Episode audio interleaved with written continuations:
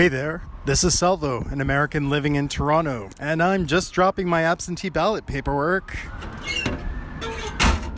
into the mail. I depend on the Politics Podcast to stay on top of what's going on back at home, and this particular podcast was recorded at 10:05 Eastern on Wednesday, May 9th. Things may have changed by the time you hear it. Keep up with all of NPR's political coverage at npr.org, the NPR One app, or on your local public radio station. Okay, here's the show.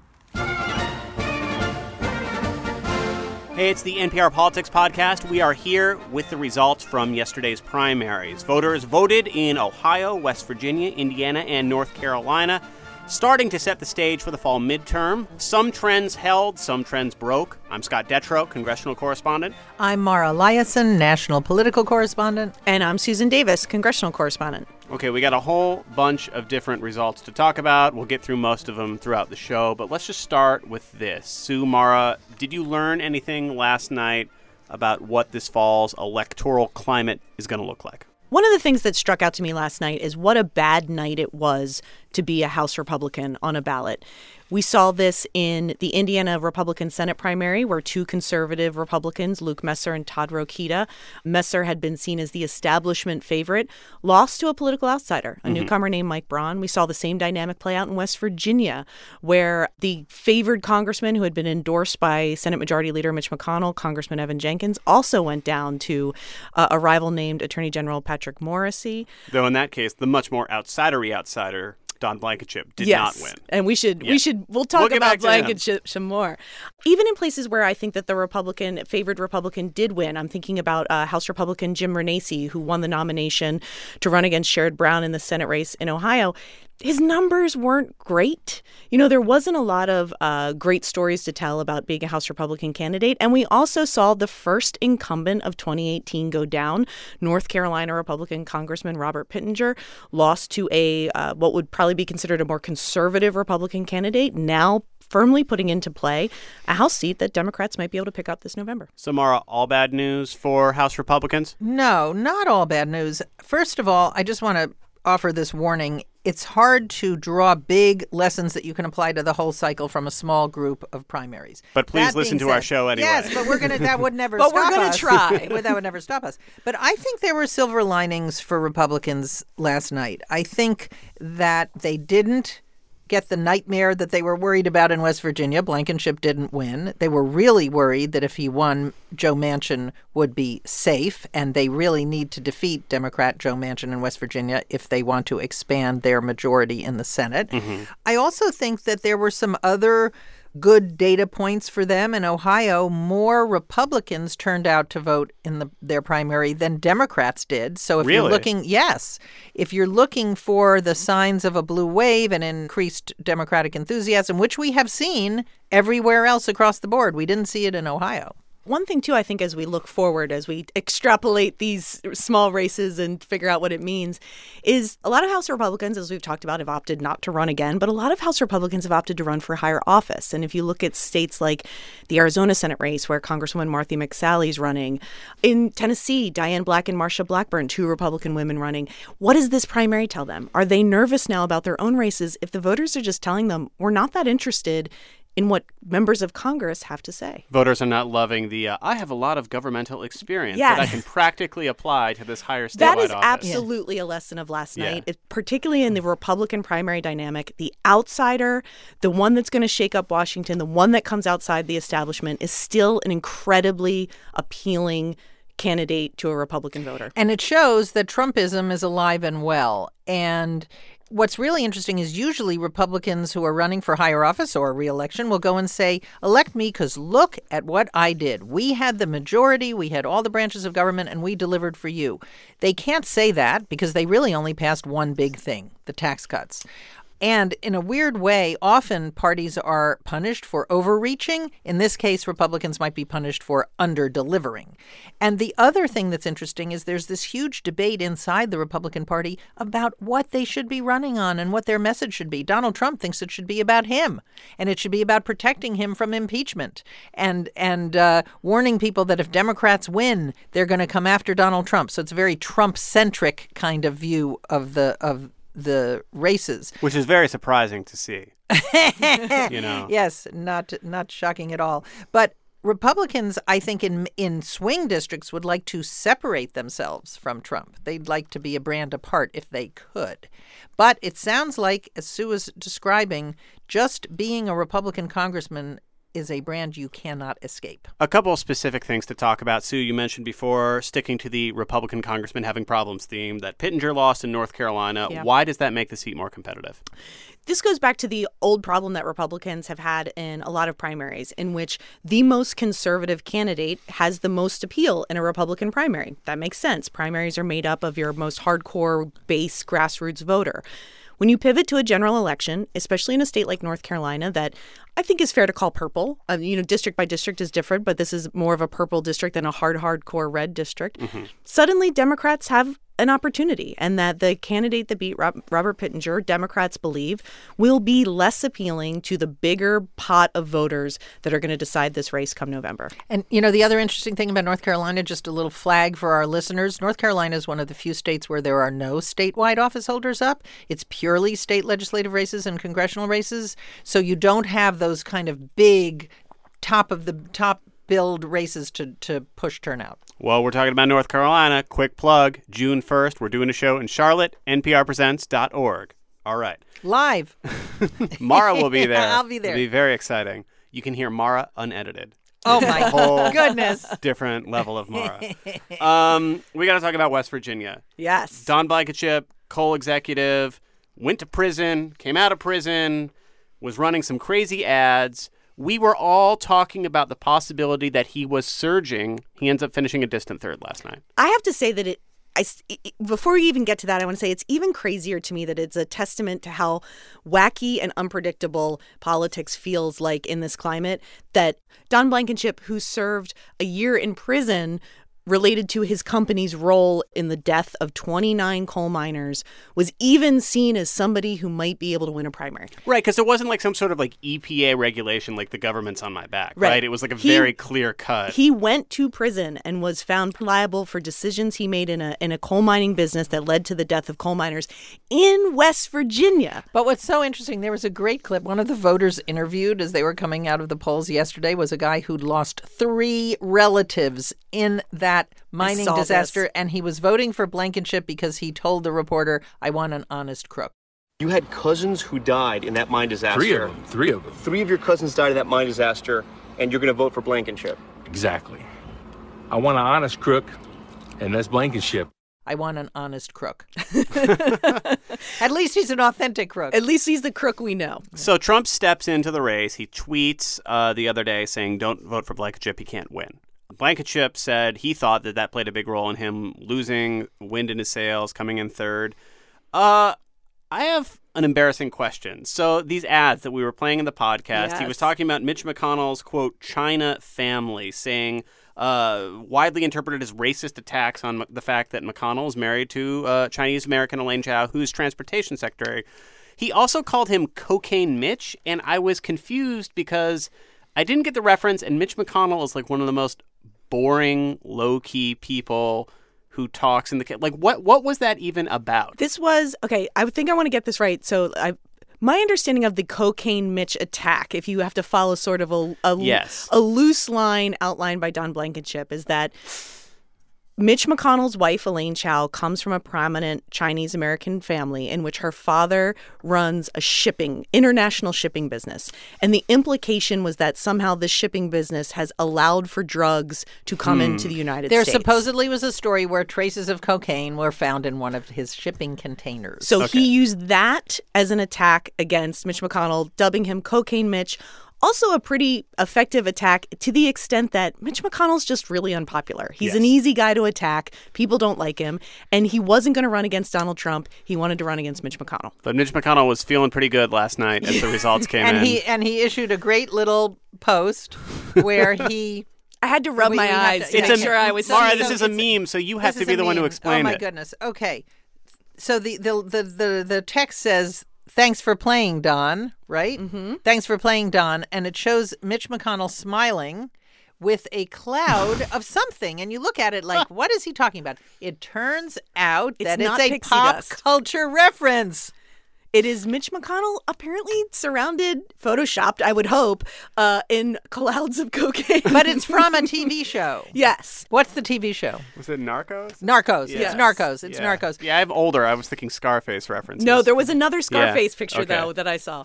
Um, McConnell, who is frequently attacked, including maybe even more often inside of his own party, has frequently taken these attacks and embraced them through his campaign arm. Like he took cocaine Mitch and clearly made it his own last night. He's done this in the past. Well, only where- after he won. Um, We probably shouldn't call him that at the next press conference. I though. miss Senator, Mr. Leader, Mr. Cocaine Leader. I don't know. We can we can but spitball but it. you know, if we were the kind of podcast that had winners and losers, which we of course are not, we definitely say that Mitch McConnell was a big winner last night because he did what he did after 2010 when he when they nominated all sorts of unelectable fringe candidates he decided that the empire would strike back and in 2012 and 2014 he said he was going to crush every tea party challenger and he did and he did it again this time Though I guess he didn't last year, so he's back on track now. he's back on Yeah. track So so last track. last point on this though, like clearly this is a good night for outsiders. Look at Indiana, look at Braun, who who really was able to dismiss two congressmen by saying, I'm I'm an outsider, I'm a businessman just like Donald Trump. It seems to have its limits, we found last night in West Virginia. I think that this is also where Blankenship, uh, there's been a lot of parallel. Yes, he was an outsider. Yes, he had a message. Yes, he certainly had an amount of appeal. But to me, he was, people were seeing him as the reiteration of a, a Roy Moore type candidate in Alabama, that he was so toxic, that he was so uh, broadly offensive, that had he somehow eked out this primary, Joe Manchin would be on a pretty good glide path to reelection. Right. But I think the point that Sue's making is more that Jenkins lost to Morrisey. That's the story of last night. Not so much that, that Blankenship didn't win, therefore the center's holding. I think Yeah. that's we don't we don't want to rush to that conclusion. But the fact that the favored candidate, the establishment backed candidate who was the congressman, uh, did not win the primary. All right, we're going to take a quick break. We're going to come back. We're going to talk about the Democratic side of things. This message comes from NPR sponsor Leesa, the mattress with over 11,000 five star reviews and a mission to end bedlessness in America. The Leesa mattress was designed to provide support and pressure relief to every body type and sleep style for a deeper night's sleep. Leesa plants a tree for every order and donates a mattress for every 10 sold. Get $125 off, free shipping, and 100 nights to try the Leesa mattress. Go to E leesa.com slash NPR. Planet Money tip number 17. Sometimes the most important things need a hype squad. Corporate. Corporate Income. Income. Tax. Corporate income. Tax. Planet Money, a podcast about the economy, a very enthusiastic podcast about the economy. Okay, we are back, and uh, the Republican races were probably more interesting yesterday, but some stuff worth pointing out on the Democratic side, too. Let's start with the Ohio gubernatorial primary. You had uh, another attorney general, former Ohio attorney general Richard Cordray, who more recently had been heading the Consumer Financial Protection Bureau. He was able to beat back Dennis Kucinich, a uh, longtime. What's the best way to describe Dennis Kucinich's political career? Iconoclastic liberal lawmaker? Yeah, yeah. Kucinich ran for Former president a couple boy times. mayor of Cleveland. Yeah, he gets back into the ring to run for Ohio governor, but Cordray is able to uh, beat him back. Did we learn anything from this race in particular? Well, I think we learned that the much hyped Bernie versus Hillary wing conflict story is just not as big Yeah. as people are making it out to be. I don't think that even though you could say that the establishment backed candidate Cordray won, he was also backed by Elizabeth Warren. The Democrats' internal fights are just not as big and divisive as the Republican internal fights. Yeah. And Cordray is certainly a progressive. Dennis Kucinich tried to make him out to be to some kind of a NRA leaning Democrat, which probably helps Cordray in Ohio. But uh, it shows that the Democrats are just not as the, the civil war in the Democratic Party is not as big as it is in the Republican Party. But I do think, as I said before, there was a warning sign for Democrats. Cordray did not generate the enthusiasm that people thought he would. Mm-hmm. I think he goes in as the underdog to Mike DeWine. And the turnout in the Democratic primary in Ohio was less than it was in, on the Republican side. Now, do you so think that says says something- what happened to that big Democratic enthusiasm wave? Is that is that a little bit of a caution flag for Democratic enthusiasm in your mind, or or more of a statement? We talked so much in 2016 about Ohio is not quite the swing state it used to be. I think it's probably both. You know, Sherrod Brown is doing pretty well. He's there's there's a kind of Democrat that's perfect for Ohio, Mm-hmm. populist Democrat. I don't know if I want to say from this one primary that Democratic enthusiasm isn't as big as we thought. I'm just cautious about that. I think the Democratic primaries, the story coming out of them in 2018 is they're kind of a yawn. That because we haven't seen these kind of competitive primaries, I mean, last night, Sherrod Brown, Joe Donnelly, and Joe Manchin, the three incumbent Democratic senators, walked to the nomination. There was some nominal challenges, but no mm-hmm. one had a real fight.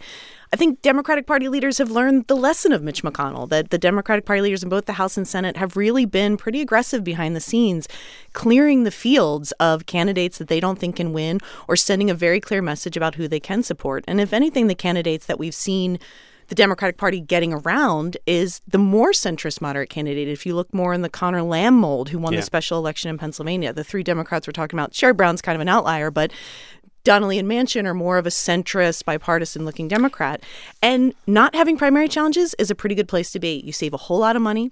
You don't get weakened because you're not having these terrible fights where you're you're giving your uh, opponents a lot of ammunition. And looking forward, there is no Senate Democrat up for reelection right now who is facing a competitive primary at this point. Right. So Democrats have really been able to quell the conversation of a civil war. Obviously, we'll see what happens in the future, but it's just not playing out. And I feel it'll- like at the beginning of 2017, when you had moments like when um, when you had Democratic activists yelling at Democratic senators because they weren't opposing every single one of President Trump's uh, cabinet picks, right? Mo- in moments like that, I think it would have been shocking to say, like in 2018, there's not going to be any serious Democratic primary challenges. Yeah, Democrats really want to win. And they're exhibiting the mature behavior of a party that wants to win, which means they're not getting into unnecessary fights. They also have learned the lesson, as Sue said, and this has been going on for several cycles. They've had less divisive primaries, that they're picking candidates who fit their districts. You know, a liberal firebrand is just not going to work in Appalachia. And they are uh, choosing the Connor Lambs of the world, and they're choosing soft spoken candidates that are anti-Trumpian in their style. You know, they're all talking about working across the aisle. They're not hyper partisan. They think that's the key to victory this year. Why do parties always forget that? Because like that's how the Democrats took back the House in 2006, right? That was a big part of it. Then they get away from it. They lose seat after seat after seat, and then they rediscover similar tactics. Well, they didn't lose seat after seat because they lost track of that. They lost seat after seat because they were in the White House and they were on the the side that voters were reacting against, just like the Republicans are now. So last big Democratic thing, Sue's big night for for ladies uh, i- in House races all across these states. We've talked a lot about how 2018 is shaping up to be a year of the woman in a lot of ways. We have a historic number of female candidates, not only running, but they're winning. And in one of the things that we saw last night is in House races in open primaries in which there was no incumbent running, and there was 20 of those last night. In 17 of those, Democrats elected a woman. Now, caveat to that is they are nominating women that are going to run in districts where they're probably not going to win because they're safe Republican seats. But it is a testament to the fact of not only the number of female candidates, but the enthusiasm in the Democratic Party right now. When we talk about that enthusiasm gap, a lot of that enthusiasm is being driven by female voters, both on the voter side and the candidate side. And last night was just one further data point that proves that this is very much a year of the woman. And black women have become this driving force in the Democratic base. And I think it also tells a story about um, why Democrats have learned lessons of the past. Not only are a lot of women running, a lot of first time candidates, a lot of uh, immigrants or sons of daughters of immigrants are running, but for the first time, I think this is the very first cycle where Democrats have a candidate everywhere. In the past, they would leave a lot of these races uncontested. And as Sue said, a lot of these women are in races where the Republican is going to win, but at least they're there because you can't win if you don't field a candidate. And they've all got their surfboards in the water ready to catch the wave if it happens, as opposed to just standing on the beach and watching.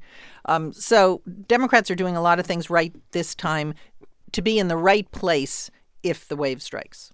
All right, so we have been saying that this is the beginning of a pretty busy stretch of primaries. What are you two looking for next? I'm looking generally for just turnout numbers. I Yeah. mean, that's the thing that we've been watching all along is are, is Democratic turnout, which is a sign of enthusiasm, bigger than Republican turnout. And I don't think we got a clear picture last night. I think the next state that's coming up that we're going to be over analyzing in this podcast probably soon too is Pennsylvania. They have a lot going on in that state, uh, both in terms of drawing new district maps. They've got a Senate race. They've got it's a state that Trump won. It's a question of can Democrats win back there. I mean, it's just hitting on so many thematics that we're watching in 2018, and I think we're going to hyper over analyze everything that happens in Pennsylvania next week. Well, I'm and we're here for looking that. forward to that. All right, it is a busy week in your pod feed because we will be back at you tomorrow with our weekly roundup, but that's going to do it for this show. If you have comments, if you have questions, if you want to yell at us or say nice things about us, or if you want to record one of those timestamps we use at the beginning of the show, the email address is nprpolitics at npr.org. You can always hear us on the Real Live Radio on NPR One and on npr.org. I'm Scott Detrow. I cover Congress. I'm Mara Liasson, national political correspondent. And I'm Susan Davis. I also cover Congress. Thank you for listening to the NPR Politics Podcast.